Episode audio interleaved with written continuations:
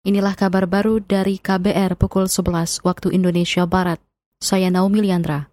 Presiden Joko Widodo memerintahkan jajarannya membangun kawasan berorientasi transit TOD di wilayah yang tinggi kemacetan. TOD merupakan konsep pembangunan yang terfokus pada titik-titik transit angkutan massal. Instruksi itu disampaikan Jokowi saat meresmikan hunian milenial untuk Indonesia Depok hari ini.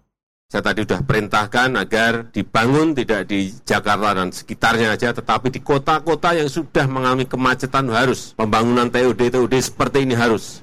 Presiden Jokowi menambahkan pembangunan TOD akan membuat masyarakat tidak tergantung dengan kendaraan-kendaraan pribadi, sehingga ia berharap kemacetan di kota-kota besar seperti Jabodetabek dapat dikurangi.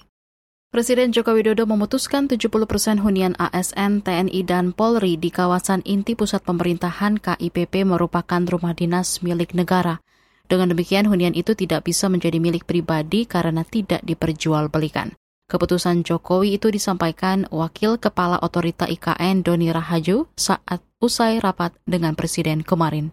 Ini sejalan juga dengan uh, Perpres 63. Tujuannya adalah bahwa ASN maupun petugas dari Hankam yang bekerja di sana akan selalu ada pembaruan itu tidak akan uh, menjadi KIPP itu kota yang ditinggali oleh uh, para pensiunan dan ASN-ASN baru tidak tinggal di tempat yang jauh. Jadi akan selalu dekat dengan tempat bekerja. Wakil Kepala Otorita IKN Doni Rahaju menambahkan 30 persen hunian lainnya dapat dimiliki oleh para ASN, TNI, dan Polri.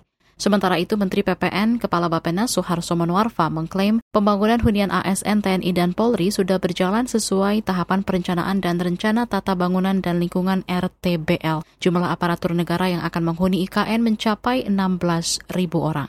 Korea Utara menembakkan rudal balistik pada hari ini. Hal itu disampaikan otoritas Korea Selatan dan Jepang.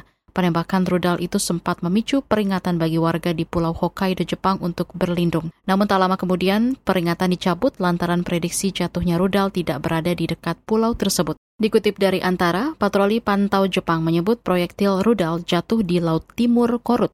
Peluncuran rudal itu berlangsung beberapa hari setelah Kim Jong-un menyerukan penguatan sistem pencegahan perang untuk melawan agresi Amerika. Rudal itu berjarak menengah hingga jauh, militer Korsel meningkatkan status kewaspadaan tinggi dan bersiaga sembari berkoordinasi dengan Amerika. Demikian kabar baru saya, Naomi Liandra.